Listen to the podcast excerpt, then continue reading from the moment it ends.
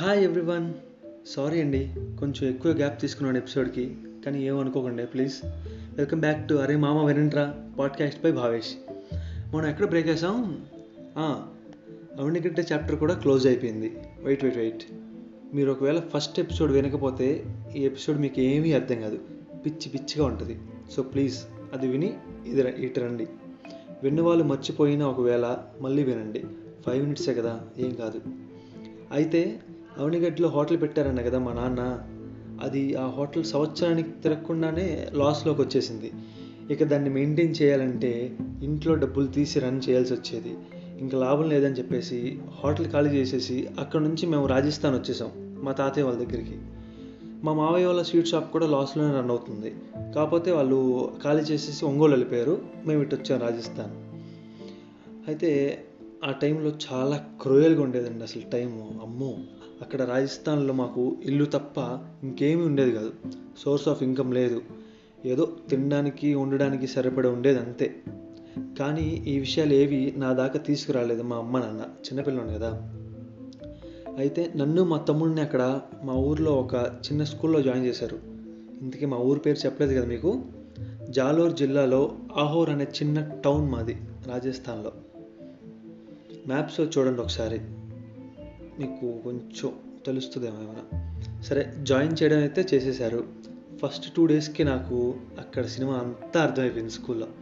Fourth క్లాస్లో వాళ్ళు rhymes చదివిస్తున్నారండి. Tables నేర్పిస్తున్నారు. ఆ టేబుల్స్ కూడా ఫైవ్ టేబుల్ వరకే నేర్పిస్తున్నారు. అక్కడ ట్విస్ట్ ఏంటంటే స్కూల్ మొత్తం మీద ముగ్గురో నలుగురో టీచర్లు ఉండేవాళ్ళు. వాళ్ళే అన్నీ చెప్పేసేవారు. పేరుకి ఒక ప్రిన్సిపల్ ఉండేవాడు.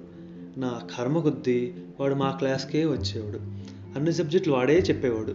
రోజంతా ఆడి మొహం చూడలేక చచ్చేవాడిని నేను. కానీ కొంచెం ఊరట కలిగించే విషయం ఏంటంటే మా స్కూల్ హాఫ్ డేనే అక్కడ. సంవత్సరం అంతా హాఫ్ డేనే. చక్కగా పన్నెండున్నర అయితే చాలు. బ్యాగ్ సర్దుకుని ఇంటికి జంప్ అయిపోయేవాడిని. దగ్గరే మా ఇల్లు అక్కడి నుంచి. ఇంటికి వెళ్ళి ఆ బ్యాగ్ అక్కడ పక్కన పడేసి తిన్నాం. బయటకు వచ్చి ఫ్రెండ్స్తో గోళీలు ఆడుకోవడం. అప్పట్లో డెడికేషన్ వేరేలా ఉండేదిలే అండి. అదేదో పెద్ద నేషనల్ గేమ్లో ఆడేసేవాళ్ళం గోళీలు ఇప్పుడు అసలు అది ఎలా ఆడాలో కూడా గుర్తులేదు. సరే రాజస్థాన్లో పెద్ద పెద్ద సిటీలు తప్ప మిగతా అన్ని చోట్ల సాయంత్రం ఆరున్నర ఏడులోపు డిన్నర్ చేసేస్తారు మ్యాక్సిమం ఎయిట్ అవ్వకముందే పడుకుని పోతారు. స్టార్టింగ్లో ఏంట్రా బాబు ఇది అనిపించేది కానీ కొన్ని రోజులు నేను కూడా అలాగే నిద్రపోయేవాడిని. నెల గడిచింది. నాకేమో స్కూల్లో వాళ్ళు చెప్పి ఎప్పుడో చెప్పేశారు అసలు వినబుద్ధిగా అట్లా సెకండ్ క్లాస్లోనే చెప్పేశారు నాకు ఇక్కడ ఆంధ్రాలో. అసలు క్లాస్ వినేవాడినే కాదు.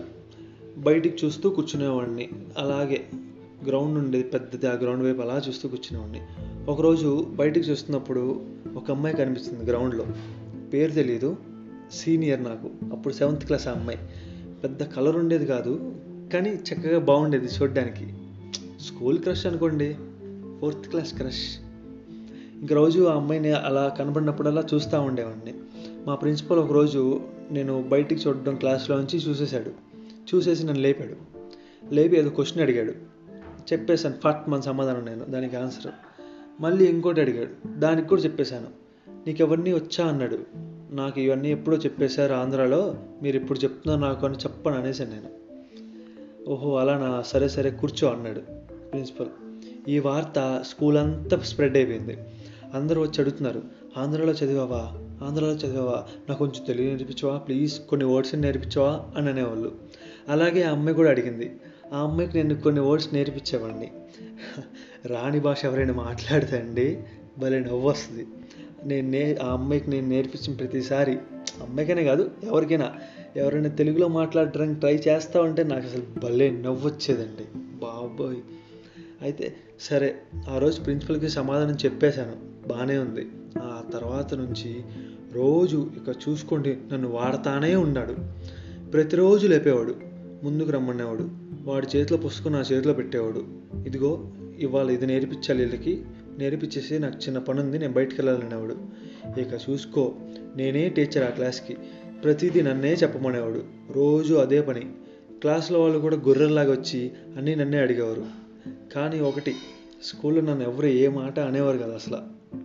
మనకి ఆ టైంలో మరి మమ్మల్ని ఉండేది కాదు. నాకు బోర్ కొడితే అసలు క్లాస్లో కూర్చున్నాడే కాదు. అటు ఇటు తిరుగుతూ ఉండేవాడిని స్కూల్లో. ఓపెన్ ఏరియా కదా ఎక్కువ ఉండేది. అక్కడ బాగా ఓపెన్ ఏరియా స్కూల్లో.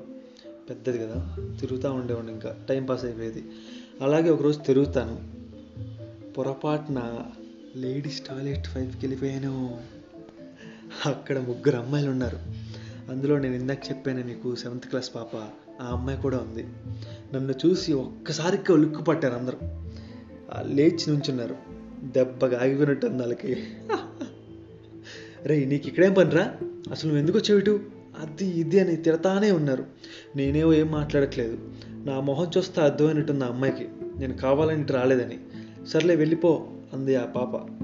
ఇంకెప్పుడు ఇటు రాకు అని గట్టిగా చెప్పింది. సరే అని చెప్పేసి తలకి ఒప్పేసి నేను అక్కడ నుంచి జంప్ ఇక.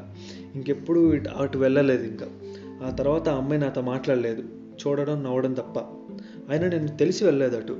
సపరేట్గా టాయిలెట్స్ ఉండేవి కాదు మాకు అక్కడ. మొత్తం ఖాళీ ప్లేసే కాబట్టి మేమైతే ఎక్కడ పడితే అక్కడ పాట పాడేసేవాళ్ళం. లేడీస్కి స్కూల్ బ్యాక్ సైడ్ ఒక చిన్న గోడ ఉండేది.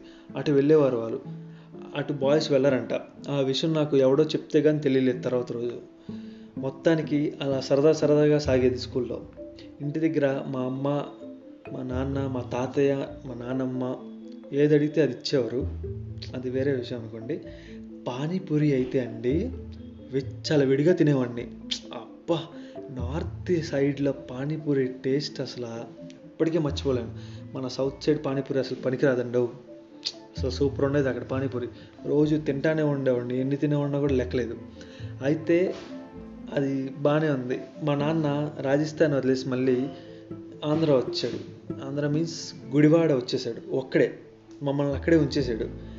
ఏదైనా బిజినెస్ చూసుకుని దాన్ని స్టార్ట్ చేసి కొంచెం రన్నింగ్లోకి వచ్చాక మమ్మల్ని తీసుకెళ్దాం అన్న టైప్లో ఇటు వచ్చేసాడు గుడివాడ.